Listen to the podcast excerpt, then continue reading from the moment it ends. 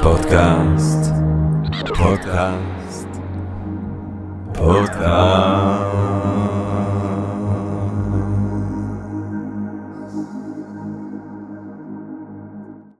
טוב, גבירותיי ורבותיי, ברוכות וברוכים הבאים לפודקאסט של Think and Ring Different, פודקאסט למי שאוהב לחשוב ולשתות. אני ג'רמי פוגל, ואנחנו רוצים להתחיל עם רגע של הודיה לעצם היש, לעצם הקוסמוס, שמאפשר לנו למרות הכל ובהינתן כל אלה להיפגש כאן, למען הרחבת הדעת, למען גירוי וסיפוק הסקחנות אולי, אולי רעיון נשגב, מעורר השראה, ככה פתאום. כולנו ביחד, ובעברית, ובשידור חי הפעם, אנחנו משדרים בשידור חי כאן בסקרינס, גבירותיי ורבותיי. לפעם הראשונה שאנחנו עושים את הפודקאסט בשידור חי, אה, אנחנו תמיד מצלמים אותו בסקרינס, אז מי שמאזין לנו ורוצה לצפות בנו, אה, בואו לסקרינס, אפשר לצפות בחינם, ואז להירשם לסדרות ולהרצאות ולסדנאות שיש, המרתקות שיש בסקרינס, ואצלנו ב-Thinking Different, אה, הרצאות בברים שחזרנו אליהם כבר די מזמן, רתחיתים, בואו לאתר, בואו לקבוצת פייסבוק.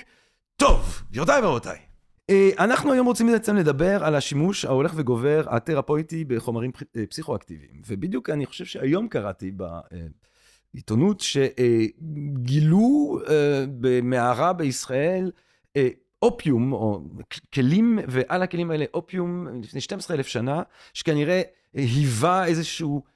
תשתית לטקס של תקשורת עם המתים, או איזשהו טקס דתי, אקסטטי עתיק, כן? זה קודם ליהדות, זה קודם למקרא. החומרים האלה, החומרים הפסיכואקטיביים מלווים את ההיסטוריה האנושית, את כולה אפשר לומר. אנחנו זוכרים כמובן את המיסטריות האוליזיות, כן? אותם טקסים מסתוריים באתונה העתיקה, סוקרטס, אפלטון, כן, הם כולם חוו את הטקסים האלה, אנחנו לא יכולים לדעת בדיוק מה קרה שם, כי אם היית מספר על מה שקורה שם זה עונש מוות, אז אף אחד לא דיבר, אבל אנחנו כן יודעים שהיה מעורב בזה איזשהו חומר, עם כנראה אלמנט פעיל, דמות אסיד שלנו היום, שהיה מעורר חוויה מאוד מאוד משמעותית, אבל מן הסתם אני חושב שבתרבות המערבית בשנות ה-60, כן, בעקבות הגילוי באמת של האסיד על ידי דוקטור הופמן, וההפצה שלו בתוך התרבות הרחבה בשנות ה-60, התרבות הפסיכואקטיבית ההיפית, שכולנו זוכרים, ואז הדיכוי שלה במלחמת הסמים, המלחמה נגד הסמים. אני אגב מאוד בעד המלחמה בסמים. אני מוכן להתנדב למענה, אני אקח את כל הסמים, ואז לא יהיו יותר סמים. אבל אנחנו באיזה רגע אחר היום, שנות ה-60 זה כבר לפני 60 שנה, והחומרים האלה שפעם הם היו חלק מאיזשהו counter culture, הופכים להיות יותר ויותר חומרים שניכר שאפשר לעשות בהם שימוש פסיכיאטרי, שימוש תרפויטי, שימוש טיפולי, והתוצאות בפתחיות, ב-MDMA, בכל מיני חומרים אחרים שאנחנו הולכים לדבר עליהם, מאוד מאוד מבטיחות. אז כדי לדבר על התהליך הזה, אנחנו שמחים, מתגאים ומתרגשים לארח כאן מומחה לעניין, לא רק לעניין הזה, להרבה עניינים, שבא אלינו ישר מלב ליבה בעצם של ה... מבחינה גיאוגרפית של המחקר בנושאים האלה. קליפורניה, האורח שלנו מגיע ישר מלוס אנג'לס, דוקטור איתי כהנא. דוקטור איתי כהנא, ערב טוב, איתנו כאן היום. דוקטור איתי כהנא היה טייס, טייס מסוקים, שם כחלק מהשירות הוא למד תואר שני בניהול מערכות מידע באוניברסיטת בן גוריון, הוא עשה גם תואר בפסיכולוגיה בפתוחה, ואז הוא עשה תואר שני ושלישי בסנטה ברברה בלוס אנג'לס בפסיכולוגיה קלינית. הדוקטורט שלו עסק בגורמי לחץ בקרב זוגות יהודים אורתודוקסים עם בעיות פוריות. יש לו קליניקה פרטית בלוס אנג'לס, הוא גם מדריך סטודנטים במרכז לגמילה במליבו, עוסק בטראומה, בהתמקחויות, בדיכאון, בחרדות, בכאבים כרוניים, במערכות יחסים, מטפל בילדים, במבוגרים, בזוגות, במשפחות, וגם עבר הכשרה על טיפול ב-MDMA, במאפס, שהם בעצם החיים, והם פיתחו את התחום הזה בכלל. וואו, כל זה כאילו... עד לגיל 33, גיליתי הרגע, מרשים מאוד מאוד מאוד. הלוואי שהייתי יכול סתם לשבת איתך שעות כדי שתטפל בי גם בטראומות, גם בהתמקחויות, גם בדיכאון, גם בחרדות, גם במערכות יחסים, ותיתן לי MD. אבל קודם כל בוא נדבר. איתי, איתי כהנא, שלום רב. שלום, שלום. כיף גדול שאתה כאן איתנו. אה, ואני צריך לציין שאתה גם צילמת היום סדרה אה, בסקרינס, שכנראה בנובמבר היא תשוחרר. טוב, אז איתי, אה, בוא נתחיל מההתחלה. אני קשקשתי את עצמי לדעת, בוא נחתוך ישר לווריד הצוואר. אה, מה הם בכלל, אה, מבחינה כפסיכולוג קליני, אה, מהי ההגדרה שלך, איך אתה תופס בכלל אה, חומרים פסיכואקטיביים? זו שאלה טובה. אה, זה חומרים שמשנה תודעה, ויש המון חומרים כאלו. השאלה היא באיזה מידה אתה מסתכל על זה, אבל uh, בפסיכואקטיביים או פסיכדליים, זה יותר uh, חומרים שגורמים לאיזושהי תחושה של uh, כל מיני הלוסינציות או דלוזיות, שזה דברים שאתה לא בהכרח חווה בכל סם. Uh, עם MDMA, אגב, זה, זה מאוד שונה דווקא מ-LSD וסילוסייבן, שזה, אתה לא רואה דברים, אבל הסרוטונין במוח שלך גורם לך לאיזושהי חוויה שהיא מאוד יופורית כזו.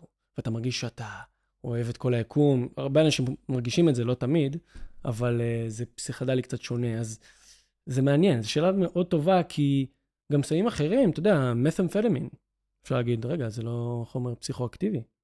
כי זה כן יכול להביא לכל מיני מחשבות ודלוזיות והלוסינציות.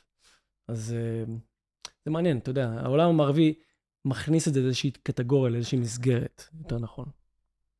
אה, ואיך היית מאפיין את, ה, את המעבר, או דבר איתנו על המעבר בשימוש בחומרים האלה כ... אה, אתה יודע, תגבור מסיבתי, כהרחבת תודעה, אה, העמקת התודעה, אה, שכחתי להגיד במבוא, העמקת התודעה, מה שאנחנו רוצים גם לעשות כאן בפודקאסט, חיפוש רוחני או חיפוש פשוט הדוניסטי של כיף, לשימוש בשנים האחרונות בדברים האלה ככלי עזר תרפויטי. כן, אני חושב שדווקא המקום של המסיבות והתקופה אה, אולי ההיפית שאתה מתייחס אליה, אה, או בשנות ה-80, הטכנו וה house music, אקסטאסי, כן, אקסטאו. בדיוק, שזה MDMA. אה, זו תקופה מאוד קצרה בהיסטוריה של החומרים האלו. נכון. אז הם בדרך כלל נוצרו הרבה פעמים באיזושהי, בטעות. זאת אומרת, הם, השימוש היה אמור להיות אחר. LSD היה אמור להיות משהו סטימולנט, איזה משהו שממריץ. כן. MDMA היה אמור לעצור uh, כל מיני קרישי דם, uh, והם עושים משהו אחר, כן. לגמרי. ומתישהו גם גילו את זה, את הדברים, את האיכויות שלהם במסיבות או כל מיני פסטיבלים, אבל זה מצב מאוד מאוד קצר בהיסטוריה שלהם. Uh, ויש כן, כי אם אנחנו חושבים בעצם על החומרים הטבעיים, על האיווסקה, על פטריות, מסקלין, כן. אז אנחנו כמובן חושבים על מאות, אם לא אלפים, אם, כמו שראינו פה עם האופיום, עשרות אלפים של שנים שאנשים משתמשים בדברים האלה כחלק מחוויות רוחניות, טקסיות. ממש, כן. ממש. ודווקא העולם המערבי, היום, כשמכניסים יותר את המודעות לדברים האלה, דווקא יש מקום אחר של, אפשר לקרוא לזה אולי קצת abuse של הדבר הזה, כי אתה רואה, אה, בעבר נגיד, אם תיקח האירואסקה, מה ששומעים על ההיסטוריה של זה, או מסקלין, זה אה, אלה חומרים שאיזה שבט יתכנס כדי לפתור איזושהי בעיה שלא מבינים מה, מה קורה לאיזשהו בן אדם מבחינה פיזית או רגשית, ורוצים רגע לעזור, והפוקוס הוא על בן אדם מסוים, ועכשיו כולם מתרכזים בו, ואולי כולם לוקחים את זה, אבל uh, עושים את זה פעם ב, שיש איזה משהו שקורה. ואצלנו פתאום יכולים לקחת אותך לאיזשהו מסע של עשרה ימים, איפשהו, דרום אמריקה, איפה שזה חוקי, ו... יהיו לך שישה מסעות כאלו. בעשרה ימים, שזה די אינטנסיבי, שאתה חושב כן. על זה, זה כזה, בוא, בוא נספיק הכל. זה, פה העולם המערבי פוגש את ה... זה בעצם להכניס פרקטיקות אה, לא מערביות, לא קפיטליסטיות, אל תוך ההיגיון הנורא של ה-value for money, אה, כן. ערך למען כסף, זמן הוא כסף, שבו אנחנו תקועים. כן, כי אה, גם למשל באמזונס, שיש יותר טקסים כאלו, אז העולם המערבי מעודד את התרבויות האלו לייצר יותר מהדבר הזה, שבאופן טבעי אולי יהיה פחות, אבל עכשיו, טוב, אוקיי, אם זה מביא לנו כסף ואוכל לשולחן, אז בואו נייצר יותר מהחומרים האלו, ונשים פחות פוקוס על, לא יודע, חיטה או איזשהו צמח אחר שהם מגדלים. יש גם בעיות, אני חושב שאתה יודע, של תיירות יתר. תיירות האיואסקה בפרו למשל מובילה לתעשייה שלמה של שאמאנים שלא עברו את התהליך הארוך, האיטי שהיית רוצה לעבור, שזה בעצם סוג של tourist uh, traps כאלה, שבו אתה בא כתייר, יש לך איזה אחד שמציג את עצמו כשאמאן, ובסוף הוא נותן לך הרבה מדי, הוא לא יודע לנהל את המסע שלך כמו שצריך. כן, כן, אני חושב שלא צריך ללכת כל כך רחוק, אבל גם, גם שם זה קורה. כן, בכל תחום אני חושב, שאנשים אה, מייחסים לעצמם איזושהי מומחיות או איזשהו תחום מסוים, וזה לא בהכרח התחום שלהם. ופה אתה נוגע בנקודות מאוד רגישות של הרגש, ואנשים שהם במצב תודעתי אחר, שהם מאוד מאוד רגישים לכל מה שקורה, והם לא יכולים להציב גבולות, לא יכולים להגיד לך לא. Mm. ופתאום יושב לך מישהו, ואתה צריך ממש לסמוך עליו שהוא לא יעשה משהו, יעשה לך נזק. כן. כן. אתה, אתה, אתה, אתה מציב את הנפש שלך בידיו של אדם, וכדאי. שהאדם הזה יהיה אה, כן, ראוי אה, ומבין עניין. לגמרי. אה, בוא נתחיל, בוא נתחיל מ-MDMA, ברשותך. אה, אתה עברת הכשרה אה, על טיפול ב-MDMA, תתאר לנו את החומר הזה, תתאר לנו את האפשרויות התרפויטיות שלו, אה, ותתאר לנו גם את התוצאות הקליניות. כן. אז איך ש-MDMA עובד, הוא גם, הוא גם סטימולנט, הוא גם ממריץ בגוף, והוא גם אה, אה, גורם להלוסינציות. זאת אומרת, הוא הלוסינג'ן, נחשב קטגורית, אה, אבל תיארתי אותו לפני זה. אז יש לו את שתי האיכויות האלו, ובעצם כמה שהוא, הוא, הוא ממש אידיאלי לטיפול בטראומה ופוסט-טראומה, כי הוא בעצם מנטרל את האמיגדלה השמאלית של המוח, ובעצם, שזה אזור שאחראי על פחד, האמיגדלה, ובעצם אנשים יכולים להציץ בכל מיני דברים שמאוד מאוד מפחידים ומטרידים אותם, בצורה יותר סקרנית ויותר פתוחה, ולחוות יותר דברים, כי ברגע שיש לנו הרבה פחד, יש לנו המון מנגנוני הגנה, שחוסמים את האפשרות להיכנס למקומות האלו, שזה דבר נפלא גם, כן? זה מציל אותנו, זה מדחיק כל מיני דברים. מצד שני, זה משהו לא יוצא החוצה או, או, או עובדים עליו והוא נשאר בפנים. זה משהו שאנחנו, אה, עם MDMA, ממש אפשר להגיע לכל מיני מקומות שאי אפשר אחרת. זאת אומרת, שנים של טיפול שאנשים לא מצליחים, ו, ויש טיפולים נהדרים לטראומה, אבל זה, זה לא עובד לכל אחד. גם MDMA לא עובד לכל אחד. גם את זה צריך להגיד, כן? אז בעצם אתה אומר, זאת אומרת, אם יש לי אה, חוויה טראומטית שהיא מודחקת איפשהו במקום סגור אצלי אה, בנפש, אה, ויש פחד מאוד גדול לגעת בה בגלל הכאב שהיא ממשיכה לעורר, אז במצב של MDMA, כשאני מוצף סרוטונין, כשאני כולי ב, בטוב, כשאני כולי בנחת, אה, כשהמגדלה השמאלית אה, מנוטרלת, כן. אה, אני ארגיש, אה, אני אוכל לגשת לחומרים המודחקים האלה ולפתוח אותם. כן. כן, ממש להרגיש את מה שהיית צריך להרגיש במקור. זה כמו הזדמנות שנייה. לחוות את מה שהיית צריך לחוות במצב הראשוני. אבל יש לנו, אנחנו כבני אדם, אנחנו יצורים מתוחכמים. אמ, לבעלי חיים בטבע יש מערכת עצבים מאוד מאוד דומה לשלנו, והם מגיבים לפחד, כמונו, ב-fight, flight, freeze responses, שזה כאילו להילחם, לברוח או לקפוא במקום. ואצלם פשוט נותנים למה שצריך לקרות, לקרות. ואצלנו, יש לנו את היכולת המדהימה הזאת גם, כן? להדחיק כל מיני דברים. כי זה לא תמיד מתאים שכשמישהו עכשיו ייכנס פנימה ויפחיד אותך, שאתה תצא עליו בסכין ותהרוג אותו. נכון, אנחנו בני אדם, רגע, אז יש פה תרבות, יש חוק. בטבע זה לא עובד ככה. נכון? אין, אין את החוקים האלה, לא צריכים להתחיל לחשוב. ואנחנו עושים כל מיני מניפולציות על המערכת העצבים שלנו, ואנחנו מונעים מכל מיני דברים שאמורים לקרות, מלקרות. אז, ואז נוצרת טראומה, כשמשהו לא משתחרר כמו שצריך. ופתאום עם MDMA, אתה יכול לחוות את זה שוב פעם, ולשחרר משהו שלא שחררת בעבר.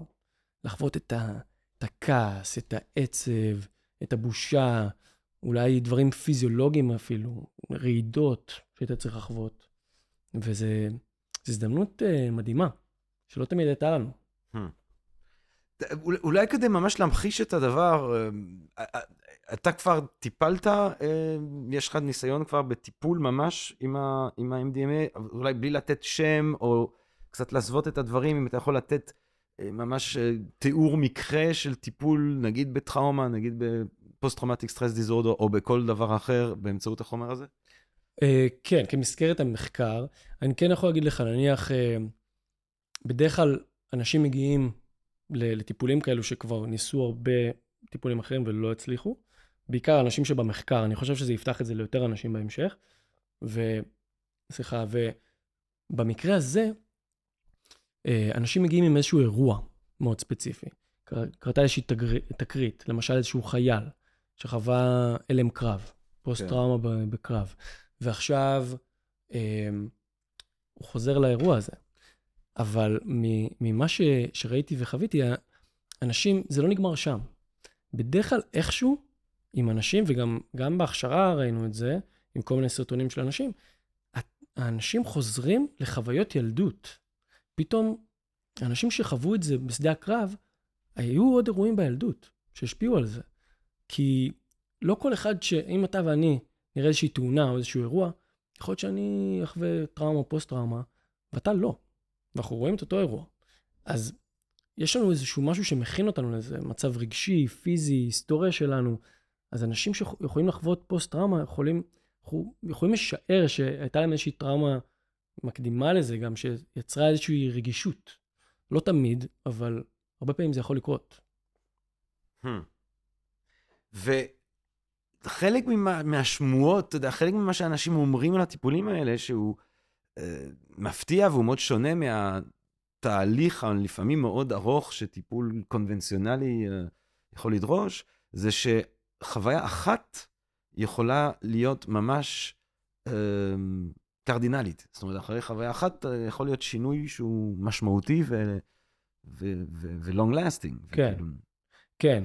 גם מאוד תלוי בחומרים, אה, במחקר אה, של MAPS עם MDMA, הם עושים שלושה טיפולים כאלו של MDMA, שהם שמונה שעות כל אחד, ואתה יודע, לא ניסו לעשות את זה פשוט רק פעם אחת וזהו, אבל רואים ש...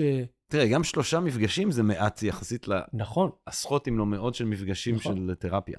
נכון, וגם לא בדקו את האופציה לעשות נגיד מפגש רביעי פתאום, או חמישי, שיכול להיות שזה היה ממשיך אפילו להשתפר, אבל אתה רואה את, ה, את הגרף שיפור פתאום, איזה, הוא נפתח מסשן לסשן, וכן, אנשים שנים, עשרות שנים הם בטיפולים, ופתאום יש איזשהו אפקט אחר להרבה אנשים, שמשהו שהיה חסום עד עכשיו, ופתאום יש איזושהי הזדמנות. אמ, זה טיפול שהוא, כמו שהוא נראה עכשיו עם הפרוטוקול, הוא מאוד מאוד יקר, עם שני מטפלים, מדובר ב... כולל מפגשי הכנה ואינטגרציה בין לבין, כל סשן כזה, מדובר ב-42 שעות, סך הכל, לשני אנשים, זה מאוד יקר, מצד אחד. מצד שני, כשאתה חושב על זה לטווח ארוך, מישהו שיכול להיות שנים, עשרות שנים בטיפול, זה פתאום אתה אומר, וואלה, אולי זה לא כזה יקר. כאילו, לעומת הכסף שאתה תשקיע בהמשך, יכול להיות שזה השקעה לטווח ארוך.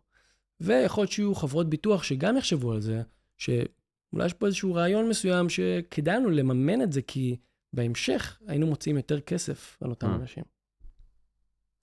Uh, מה קורה בטיפול עצמו? איך, איך זה נראה, הטיפול עצמו ב-MDMA, כאילו? Um, הסשן עצמו של ה-MDMA? כן. או, אתה יודע, גם את, אז, איך, כן, את כל זה, התהליך, כולל כן. ה... אז עקרונית, יש שלושה מפגשי הכנה של 90 דקות כל, אה, כל סשן כזה, ושלושה סשנים של MDMA של שמונה שעות. אחרי כל סשן של MDMA יש גם שלושה מפגשי אינטגרציה של 90 דקות, ועם זה זה מסתיים, כאילו עם, עם maps, עם השלושה מפגשים, אם אנחנו סוגרים את זה בזה. ובמפגשי הכנה גם מכינים לג... להבין על מה הולכים לעבוד, בונים את הקשר בין המטפל למטופל, שהוא מאוד מאוד חשוב בטיפול באופן כללי, ואין הרבה זמן, זה שלושה מפגשים.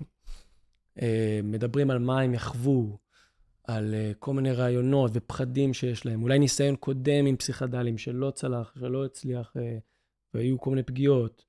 ובסשנים של ה-MDMA, אמ, אז זה מישהו שהשתמש במולי או באקסטסי בעבר, יכול להעיד שזו חוויה מאוד מאוד שונה. החוויה בטיפול היא אחרת, כי הבן אדם הוא, קודם כל הוא שוכב על איזושהי מיטה, ומכוסה עיניים, עם כיסוי עיניים.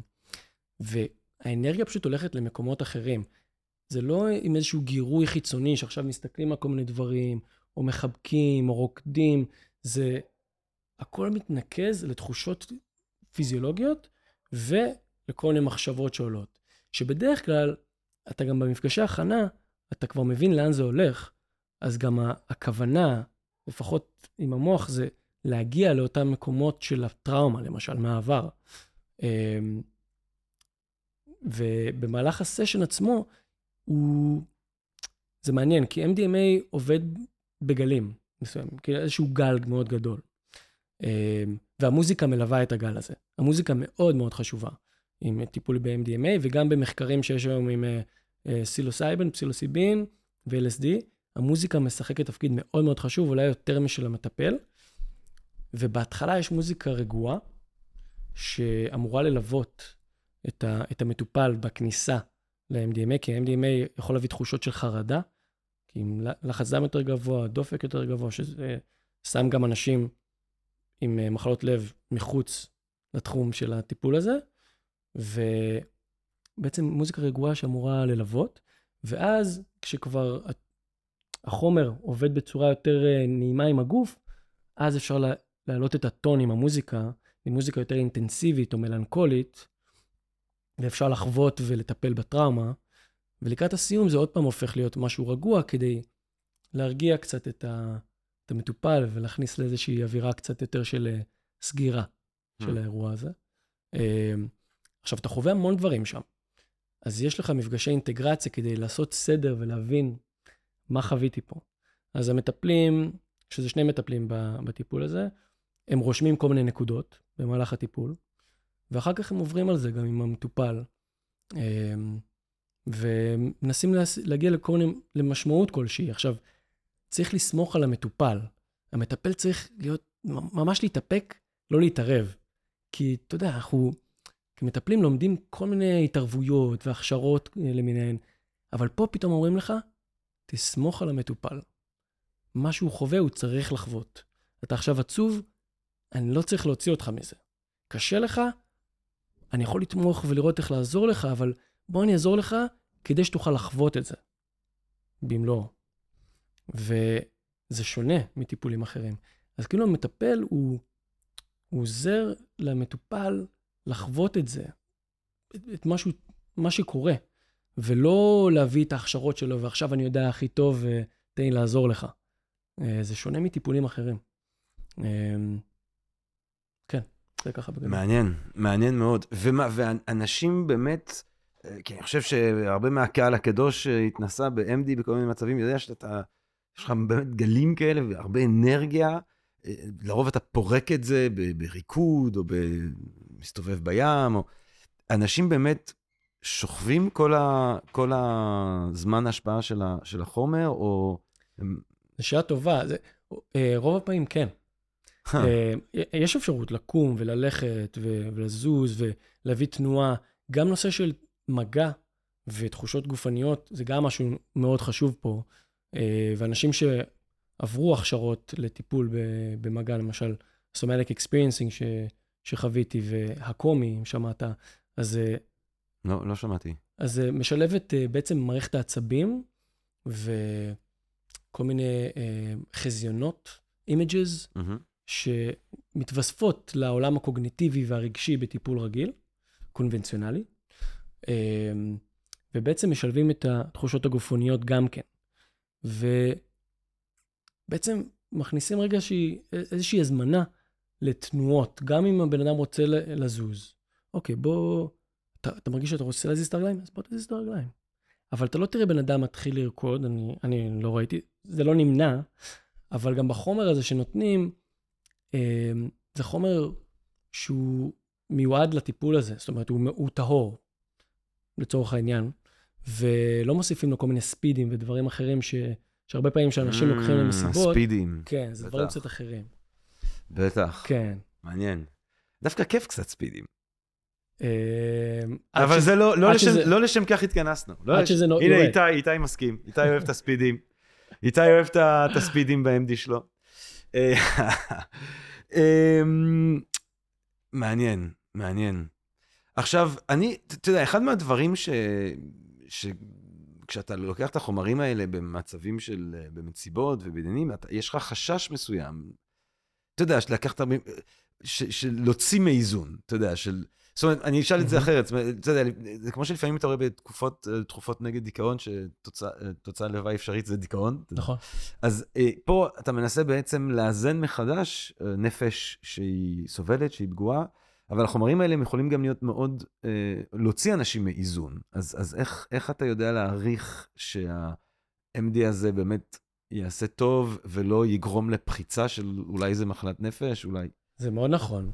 זה לא, זה לא בדיוק החומר, זה יותר החוויה והתהליך סביב זה. כן? זה כאילו גם החומר.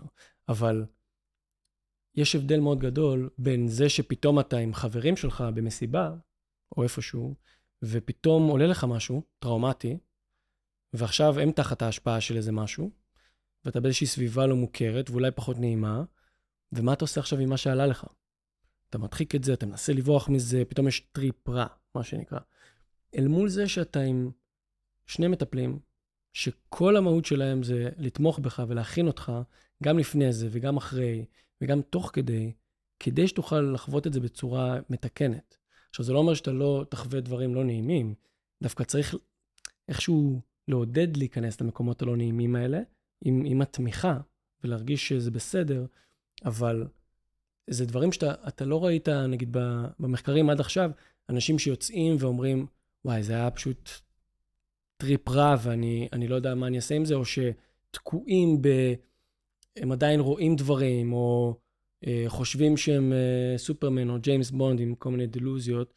זה לא קורה. אתה כן שומע על זה, אנשים שחוו כל מיני דברים פסיכדליים.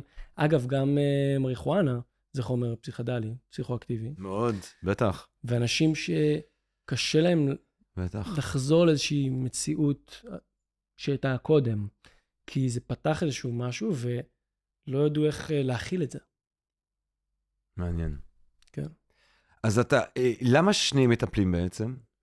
אה, זה טיפול מאוד ארוך, 6 עד 8 שעות, וזה מאוד מתיש בתור מטפל. ויש כל מיני דברים שאתה צריך לעשות תוך כדי, וגם המודעות למה שקורה. אה, אחד יותר מודע, אחד פחות, ויש גם עבודת צוות, וגם הרבה פעמים יש לך גבר ואישה. בסשן. לא תמיד, לפעמים שני גברים, לפעמים שני נשים, שתי נשים, או אה, סיטואציות קצת שונות. ויש פה גם משמעות ל, אה, למגדר, כי יש המון השלכה של המטופל למטפלים הרבה פעמים. Mm. ופתאום יכולים לצוף כל מיני דברים של, אה, נגיד אם היו בעיות עם, עם אימא, אז יכול להיות שהמטופל או המטופלת יתייחסו למטפלת כדמות אה, אמהית, ואולי אה, יכעסו עליה, או יפחדו ממנה. ויש פה איזו הזדמנות לעשות איזושהי חוויה מתקנת. אז יש פה גם משמעות לשני המינים, וגם אה, אם פתאום המטופל רוצה שיחזיקו לו את היד, ובזמן הזה, זה יכול להיות 20 דקות ככה, ובזמן הזה צריך לעשות עוד כל מיני דברים. יש, יש משמעות לשניהם, אמ, יכול להיות שזה, יאשרו את הטיפול הזה גם עם מטפל אחד, זה פשוט יהיה קצת יותר נטל, וגם יוכלו להרשות לעצמם את זה יותר. כן.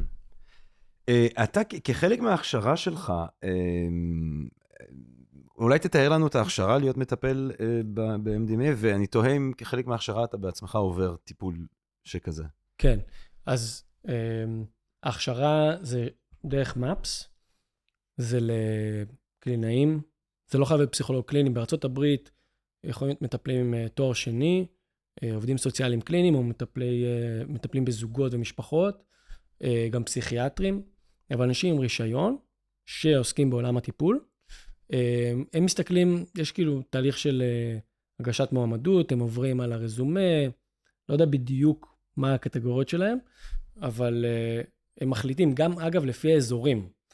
אם יש לך יותר מדי מטפלים באזור לוס אנג'לס, אז הם עכשיו יתעדפו מישהו משיקגו. Hmm. אמ, וההכשרה עצמה, אמ, יש לך חלק שהוא פנים אל פנים, אמ, עם הדרכה פרונטלית, יש חלק שהוא, אתה לומד בבית אונליין עם כל מיני בחנים ומבחנים, מבחן סופי, ואתה צריך לחוות כל מיני חוויות התנסותיות בין השאר, שהם לא יכולים להגיד לך, אתה חייב לחוות טיפול ב-MDMA, כי זה לא חוקי על ידי ה-FDA עדיין. אתה יכול לעשות את זה רק דרך המחקר. וכיום אתה לא יכול לעשות את זה יותר דרך המחקר, זה כבר נסגר. אבל בעבר, גם בעבר זה היה קשה להגיע לזה. שנייה, זה, גם בארצות הברית, טיפול ב-MDMA עדיין לא חוקי? לא חוקי. זאת אומרת, כל מה שאתה מתאר זה מחקר כן. שעדיין לא, זאת אומרת, אנשים יכולים להשתתף במחקר ניסויי, אבל עדיין הדבר הזה לא קורה בצורה רשמית. נכון. עכשיו, אני כן יודע, גם בארץ, וגם שם שיש אנשים שעושים את זה בצורה מחתרתית, אם תרצה. כן. לא- נכון? מותר לי, אני אשאל אותך אם אתה... לא. אני לא אשאל אותך. לא, אני לא עושה. אה, אתה לא עושה. אמ, אבל אמ, כן הציעו את ההזדמנות הזאת לעבור את הטיפול הזה דרך המחקר. גם אני עברתי את זה, אה, שזה מאוד מאוד עזר.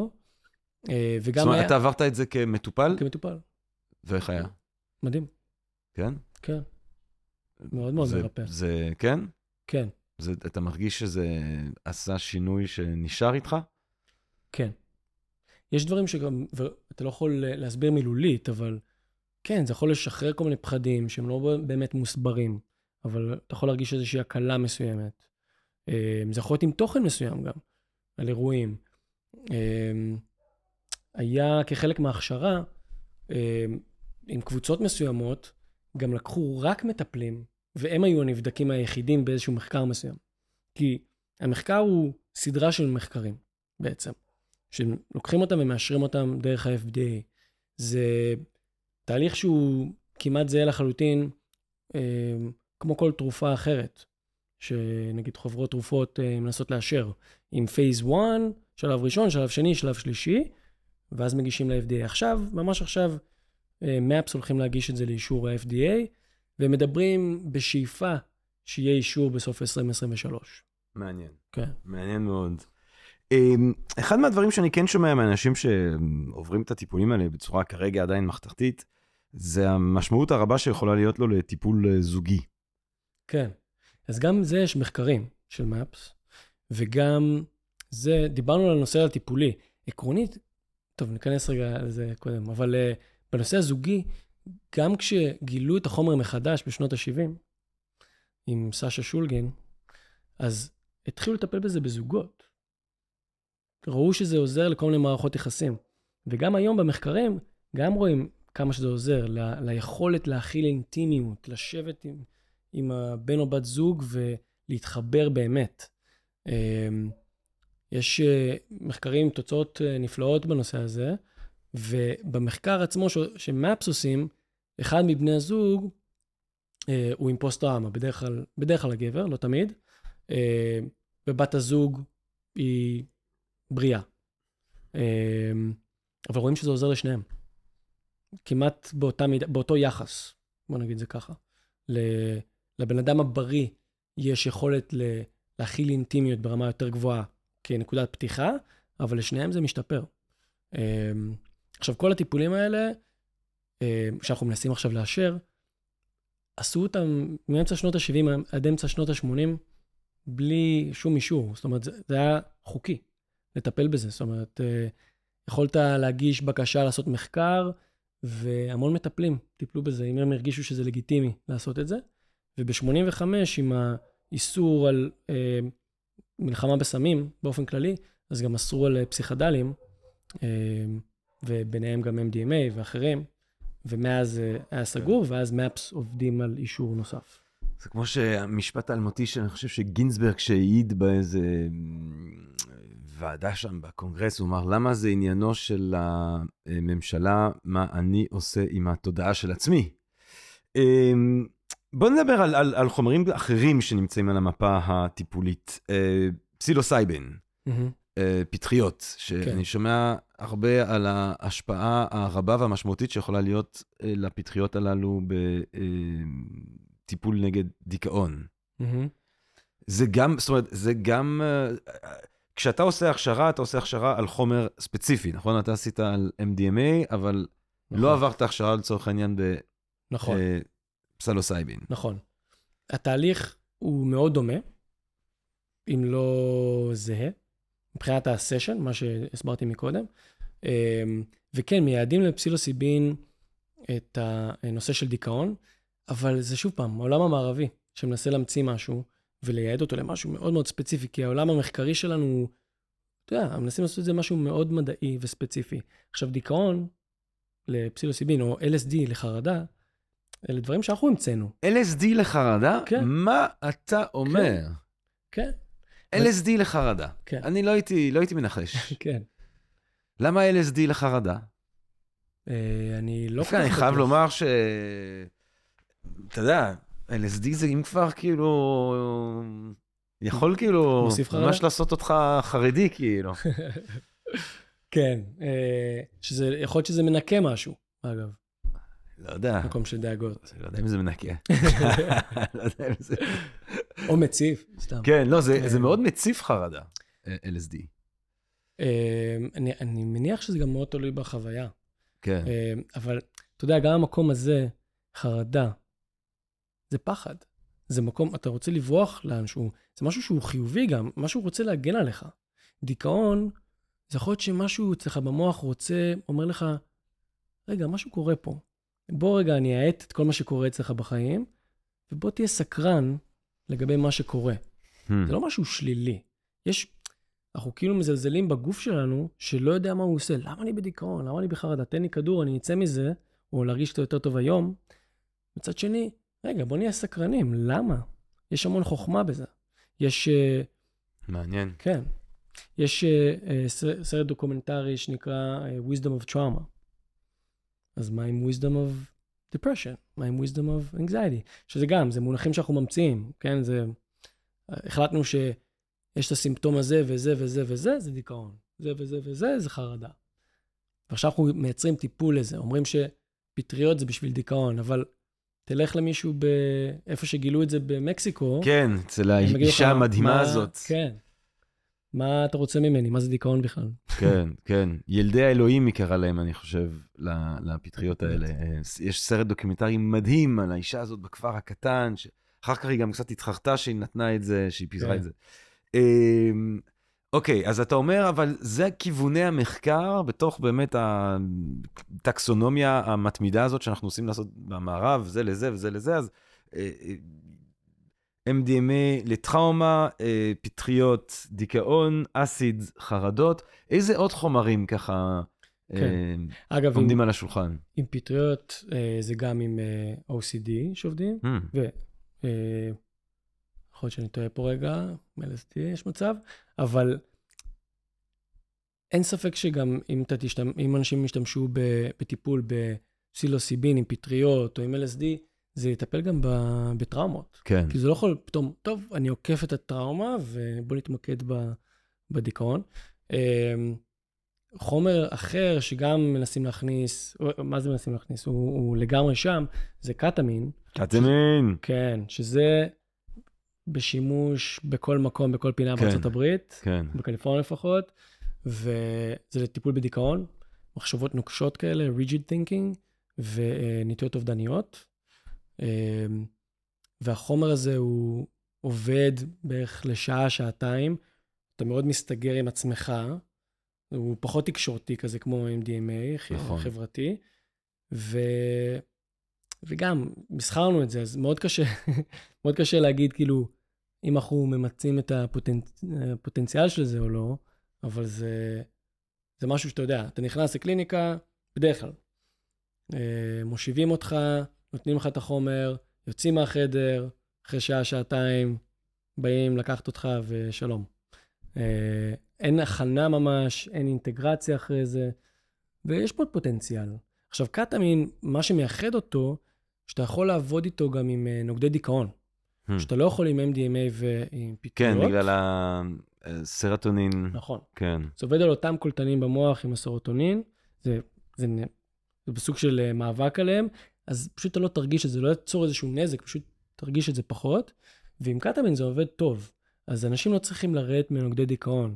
ואני מכיר מישהו שגם אה, תורם ל MAPS, והוא מאוד מתעניין בעולם הזה, ואני יודע שהוא תורם עכשיו לכיוון למחקרים ש, של microdosing של קטמין, בשילוב עם אה, נוגדי דיכאון, ואז זה גם יהיה, אנשים יוכלו להרשות לעצמם את זה יותר, וגם זה לא יהיה משהו שהוא, אה, אתה יודע, אתה מגיע למצב תודעתי אחר שאתה צריך להקדיש איזה יום בשביל זה, אה, ויכול להיות שגם עם העולם של הפטריות זה ילך לשם, עם LSD, אנשים שעושים microdosing.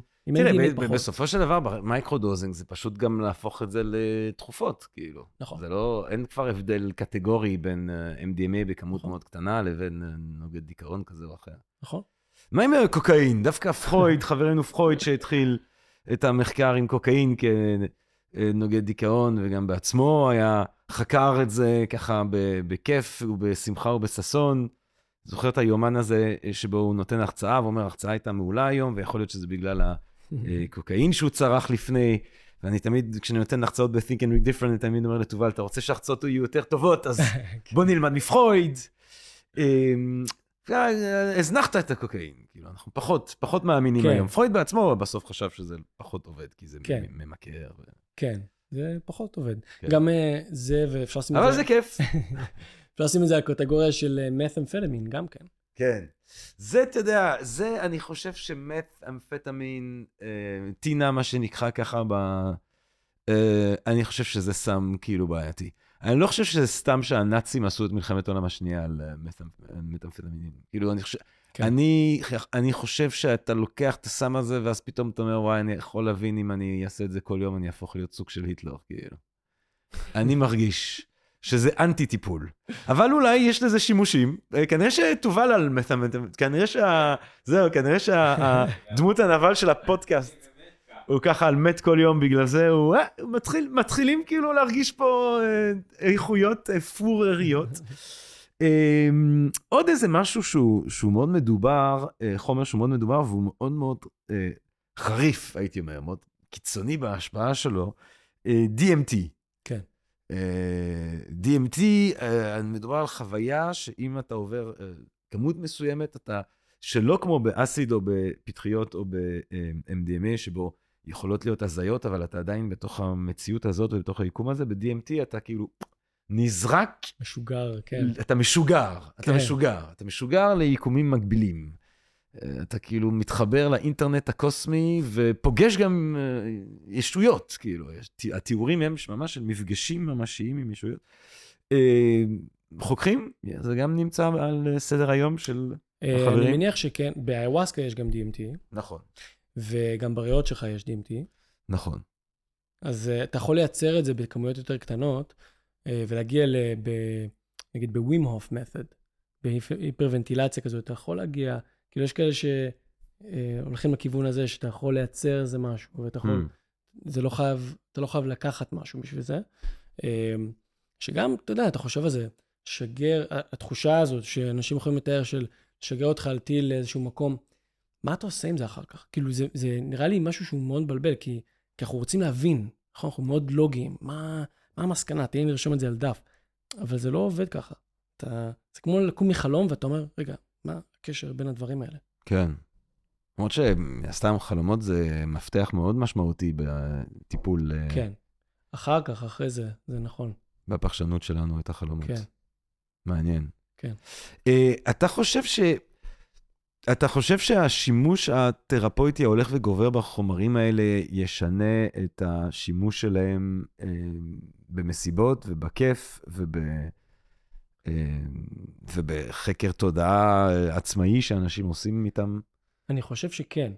באיזה אופן? אנשים שחוו את המחקר ואת הטיפול, אה, דווקא היה איזשהו חשש, נגיד עם MDMA, שהם ירצו, שהם יתמכרו לזה. ודווקא ראו להפך.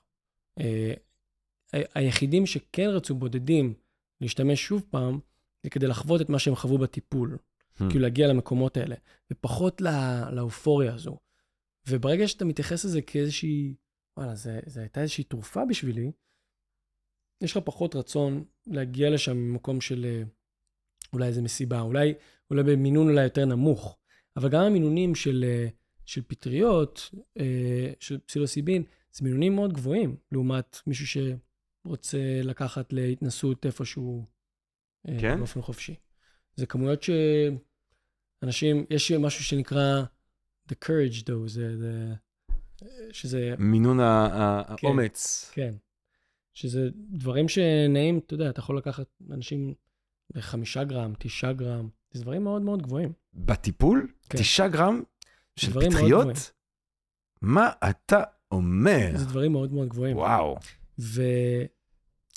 ואני חושב שאנשים, פתאום, אם הם יראו שזה משהו ש... שעוזר, זה... אנחנו פחות נראה את הצורך של אנשים לבוא ולמרוד ולעשות את זה. אה, אבל יכול להיות שכן, יכול להיות שכן יעשו את זה, אין, אין לדעת באמת. אני לא יודע אם זה... אם דברים אחרים בעולם גרמו להם, אה, לאנשים להפסיק לעשות אותם אחר כך. אה, אבל אם מישהו לוקח את זה כתרופה, כמו שאתה אומר, אם זה microdosing, כן, אני לא יודע אם אחר כך הם ירצו לקחת יותר. אה, זו שאלה. כן. מעניין. כן, לא בטוח. מעניין מאוד. אה, אתה חושב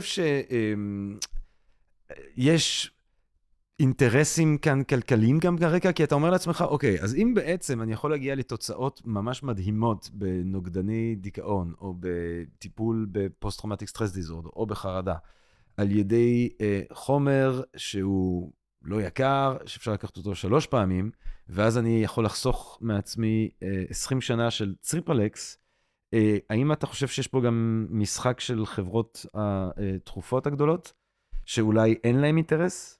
זהו, זה מעניין. כי נגיד MAPS, הם פותחים את הכל. אין להם, uh, הפרוטוקול שלהם באתר שלהם, אתה יכול עכשיו לפתוח, לקרוא את זה, לא מסתירים שום דבר. הם לא רוצים שזה יהיה איזה פטנט שכאילו זה שלנו ועכשיו בואו תקנו מאיתנו, uh, אלא זה כמו קוד פתוח כזה. וחברות התרופות uh, לא יעשו הרבה כסף אם הדברים יהיו פתוחים, מה שנקרא. זה כמו תרופות שהן. בפטנט ואז גנרי, כן, בדיוק. Um, אבל כמו שאתה אומר, עם ה microdosing זה יכול להיות מעניין, אה, ודברים שאתה צריך מרשם רופא בשביל זה, יכולים לשחק על זה, אבל דברים שהם באמת, אה, תוך שלושה טיפולים, ארבעה, חמישה טיפולים, זהו, זה נגמר, אני לא יודע מה המודל העסקי בדיוק בדבר הזה. כן, לא, אבל אולי. דווקא, אולי בגלל זה זה לוקח כל כך הרבה זמן, שמשהו שמראה תוצאות אמפיריות כל כך חיוביות לא מגיע אה, לכדי אה, אישור. זה, כרגע זה, אני לא יודע בדיוק, אני חושב שזה אולי קצת האט, אבל התהליך הוא תהליך סטנדרטי שקורה. לאישור, אבל כן גורמים בדרך שהם רצו להגיע לכל מיני. אישורים, אז היו- פחות אינטרסים. שמע, ב-85 אסרו על הסמים האלה, כן. ב-86 ריק דובלין פתח את מפס, Hmm. כאילו, מיד אחרי זה. אז אה, אני בטוח שהרבה אנשים לא כל כך שמחו לראות את זה. אה, תראה, אה, כבר דיברנו על האפשרות של, הרגעת אותי בטיפול ב-MDMA, של אם זה קורה ב-set and settings, כן, זה קורה בתוך סביבה מאוד תומכת, זה קורה עם אנשים שכל מהותם באותו רגע זה לתמוך בחוויה, לעזור לך לעכל אותה, כן. שהסכנות של הסיפורים שאנחנו שומעים על אנשים שלגמרי מאבדים את האיזון, אה, מתוך שימוש בחומרים כאלה, אבל בכל זאת, אה, זה לא יותר מסוכן, כאילו מה בכל זאת הסכנות? זה לא יותר מסוכן מטיפול סטנדרטי, זה לא יותר אה, מפחיד, יש בכל זאת משהו שאולי אתה חושב פעמיים לפני שאתה ניגש לדבר הזה? קודם כל, זה לא יעבוד לכולם. גם כשמדובר באחוזים מאוד מאוד גבוהים, 67 אחוז שאין להם פוסט-טראומה יותר, אה, או שזה פי שבע אה, יותר יעיל מדברים אחרים בהורדת סימפטומים של טראומה, זה עדיין לא יעיל לכולם. אה, וכן, יש סכנות. עם MDMA פיזיולוגית, עם נושא של לב, שבץ, כל מיני נושאים של כלי דם, יש סכנות שם, ולכן הם לא כללו אנשים כאלה במחקר. הם גם הוציאו מהמחקר אנשים עם בייפולר, עם הפרעה דו-קוטבית, עם כל מיני אה, פסיכוזות. אה, זה דברים שהם לא רצו לקחת את הסיכון. זה לא אומר שזה לא יעזור, אבל הם חושבים שאולי להם, תהיה להם יותר רגישות. אה, עם חומרים אחרים זה דברים שהם יותר פסיכולוגית, פחות פיזיולוגית, הרבה פעמים כאילו מבחינת ההשפעה ארוכת טווח, אבל כן, יש לך אנשים שאם הסביבה לא תתמוך כמו שצריך, ותהיה חוויה לא טובה, אה, כן, בסוף על הנייר אנחנו רואים אנשים שלא מצליחים לחזור למצב תודעתי סטנדרטי רגיל, אה, כמו שהיה להם לפני כן. וזה גם קורה עם קנאביס, כן, עם מריחואנה. כן. לרוב על שימוש ארוך טווח, יותר מג'וינט אחד. אמ, ילדים, דווקא בגיל ההתבגרות, תחילת שנות ה-20, זה לא מפעם אחת, אבל אבל כן, זו תקופה. אמ, זה גם, זה גבולי להגיד שזה בגלל המריחואנה. כן, כי אתה, זה ביצה ותרנגולת, אתה כן. לא יודע אם המריחואנה גורמת להתפרצות של מחלת הנפש, או מחלת הנפש הייתה פורצת, נכון. ואולי המריחואנה האיץ. בדיוק, אמ, אמ, אתה יודע, אתה- כמה שנים אתה בארצות הברית? שבע שנים. שבע שנים. אתה, כיף לך? טוב. לך? אתה אוהב את זה? קליפורניה? כן, כן? כן, שמח? כן, מבסוט? כן, רחוק מהמשפחה, כן. זה משהו יותר קשה. כן. אבל כן. אה, אז כשאתה מגיע לכאן, אה, איך אתה, אתה רואה אה, הבדלים, כמה עולם המחקר, עולם הטיפול הישראלי עומד בקצב של מה שקורה בקליפורניה, למרות שבאמת זה חוד החנית שם. כן. אבל, אבל איך, איך, אתה, איך אתה רואה את, ה, את היחס בישראל אל מול היחס בארצות הברית לדבר הזה? המחקרים הכי מתקדמים גם קורים בישראל. מכון ויצמן, כל מיני או באר יעקב, אם זה עם ה-MDMA, מכון ויצמן עם מריחואנה, יש לך, המחקרים נמצאים גם כאן, אבל האישור של הדברים הוא לא, לא קורה כל, לא כל כך כאן, הוא קורה יותר בארצות הברית. בארצות הברית כן מובילה את זה, אמ, אבל אנחנו כן מאוד מתקדמים, זאת אומרת, יש איזו פתיחות. גם לטיפול ב-MDMA, אני חושב שכאן בישראל זה בטח יהיה מיקוד יותר לפוסט-טראומטיים אה, מצבא. כן, זהו, לא חסרים לנו לצערנו כן. פציינטים. אה, אבל אה, אולי פחות בקופת חולים למישהו שחווה טראומה מתאונת דרכים. לא יודע. כן. אתה עם הרקע הצבאי שלך, אתה חושב אה, שבאמת זה יכול להיות פתרון לחיילים, למשוחררים שעברו... כן, רואים הרבה מהמשתתפים במחקרים הם יוצאי צבא, כאילו גם בארה"ב, גם, גם בישראל, והתוצאות נהדרות. אז כן, אני מאוד מאמין בזה. מעניין מאוד, אתה יודע? מעניין מאוד. אתה יכול, תראה, חלק מהעניין, אבל התחלנו ודיברנו על, ה, על השימוש באופיום לפני 12,000 שנה, אה, דיברנו על המיסטריות האוליזיות, אה, על השם שלה ברח לה, הגברת המדהימה הזאת במקסיקו. הרבה בהיסטוריה האנושית, השימוש בחומרים האלה, אה, הוא היה שימוש תרפויטי מטפל, אבל זה היה בתוך הקשר שהוא טקסי, שיש לו משקל רוחני. אה, אתה לוקח את החומר כדי לתקשר עם עולמות נשגבים. אתה לוקח את החומר כדי להגיע למצב אקסטטי שבו יהיה לך תובנות מיסטיות.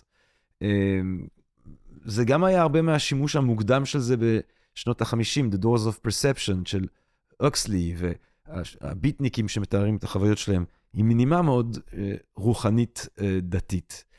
אתה חושב שלדבר הזה, שהוא בעצם הרוב ההיסטוריה האנושית, זה היה המוקד uh, של השימוש בחומרים האלה במידה רבה. אתה חושב שיש לזה מקום גם בתוך הקשר טיפולי? אמ, כן. זאת אומרת, גם, אה, גם במאפס, יש כאלה שכן יעשו איזשהו טקס לפני תחילת הטיפול, יש כאלה שלא. זה לא חלק מהפרוטוקול, אבל יש כאלה שירצו את זה, או יתחברו לזה יותר. אמ, להביא איזשהו משהו גם, לפעמים אם מישהו מאבד מישהו, אז יביאו איזו תמונה או מכתב או שרשרת או לא יודע מה. אמ, ויש איזושהי משמעות, גם להכניס אותך לאיזושהי, איזשהו מיינדסט אחר. עכשיו נכנסת מכל השיגעון הזה שבחוץ, כל הטירוף, הלחץ של היום-יום, הפקקים באיילון, ונכנס פתאום אה, לאיזושהי סביבה ואומרים לך, טוב, עכשיו מתמקדים בזה. אז לטקס יש גם איזשהו חלק פה ב... המעבר הזה, שרגע, זה, בוא נשים את הכל בצד, זה יום מיוחד, זה יום אחר, בוא נתמקד בזה. אמ, כן, זה, יש, יש בזה משהו מאוד מנקה, ויש, זה לא רק בנושא של אה, סמים, אתה יודע, דברים טקסיים בדתות, אה, אם אנחנו ניקח את היהדות וכניסת השבת, אתה יודע, איך שמתלבשים ובלי, אה, חש... לא משתמשים בחשמל, כל מיני דברים כאלה שרגע מכינים אותך ל, ליום הזה או לרגע הזה. Hmm. אמ, אז כן, יש לזה משמעות לדעתי. לא כולם משתמשים בזה, ובטח לא ישתמשו בזה תמיד, אבל uh, לחלוטין. שאלה מהקהל הקדוש שלנו, כן. צליל שואלת.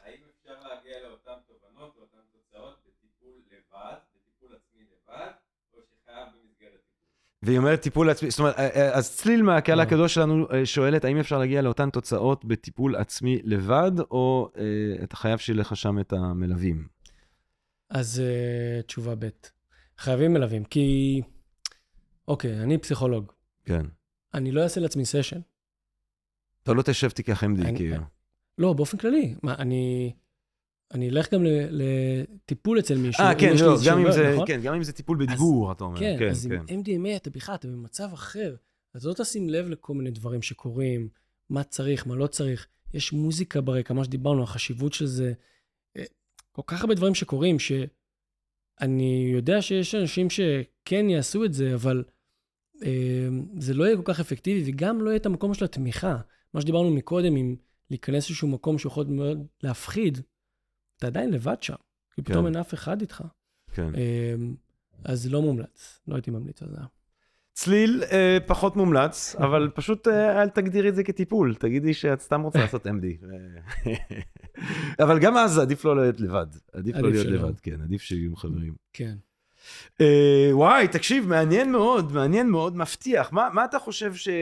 ככה לסיום, מה אתה חושב שמצפה לנו ב, בתחום המחקר הזה ב, בחודשים, בשנים הקרובות? אמ, אז אני יודע שעכשיו מאפס עובדים על אה, מחקר עם, עם MDMA, דיברנו על דברים ספציפיים, אז לחרדה ולהפרעות אכילה, שבהפרעות אכילה, מהניסיון שלי עם עבודה עם הפרעות אכילה, יש משהו מאוד דומה להתמכרויות, יש משהו מאוד כאילו התמכרותי בדבר הזה, אמ, והנושא של טיפול בהתמכרויות באופן כללי, כי אני עובד המון בעולם הזה, במרכז גמילה למשל, והרבה פעמים התמכרות מגיעה משורש של טראומה. זה איזושהי דרך שלנו להתמודד, זה לא איזה משהו רע. אף אחד לא שם, אה, כיוון אקדח למישהו לרקה ואמר, תשתה את הבקבוק הזה. כאילו זה, זה משרת משהו, זה נותן משהו, זה לא בהכרח לוגי, ולא לכולם זה קורה, אבל זה כן מר... מרגיש שזה מרפא משהו, לפחות זמנית, איזשהו פצע, סותם אותו. ובדרך כלל יש שם איזושהי טראומה, יש קורלציה מאוד גבוהה שם, ובטיפול עם MDMA, או אולי חומרים אחרים בעתיד, אני חושב שנראה תוצאות מדהימות לנושא של התמכרויות. אה, ודווקא אולי תוצאות הפוכות למה שחושבים, שזה ימכר. מעניין, מעניין מאוד. וואי, טוב, דוקטור איתי כהנא, אה, תודה רבה לך שבאת אלינו ושיתפת אה, אותנו בידע הזה ובמחקר הזה שקורה בקליפורניה הרחוקה והיפה. אה, טוב שאתה כאן, אה, ואני מזכיר לכולם שאיתי הגיע לסקרינס היום כדי להקליט את הסדרה שלו על הנושאים האלה, שתראה אור כנראה בנובמבר. אה, מה, כמה זמן אתה פה? אתה לחגים? אתה בעצם באת לחגים? שבועיים, ראש השנה. ראש השנה? כן. יאללה, שנה טובה שלך, אח שלי שנה היקר. טובה, שנה טובה. אה, ושנה טובה גם לכם, לקהל הקדוש שלנו כאן בפודקאסט של Think and Read Different בסקרינס. מקווה מאוד שנהנתם מהפרק הזה, מהפחקים שכבר הקלטנו, מאלה שבעזרת השם נמשיך ונקליט. ומה אני אגיד לכם? רק טיפול, רק ריפוי, בלי חרדות, בלי טראומות, ואם יש, אז אפשרות לתקן ולשפר ולצאת מהמצבים האלה, ומי שמאזין לנו ועובר תקופה קשה, יש מענה, יש טיפולים, עם, עם באמצעות החומרים האלה, אם בלי החומרים האלה. אה, תחפשו עזרה, סיוע, תמיכה. אתם לא לבד. אה, רק אהבה רבה, ונשתמע. פודקאסט, פודקאסט, פודקאסט.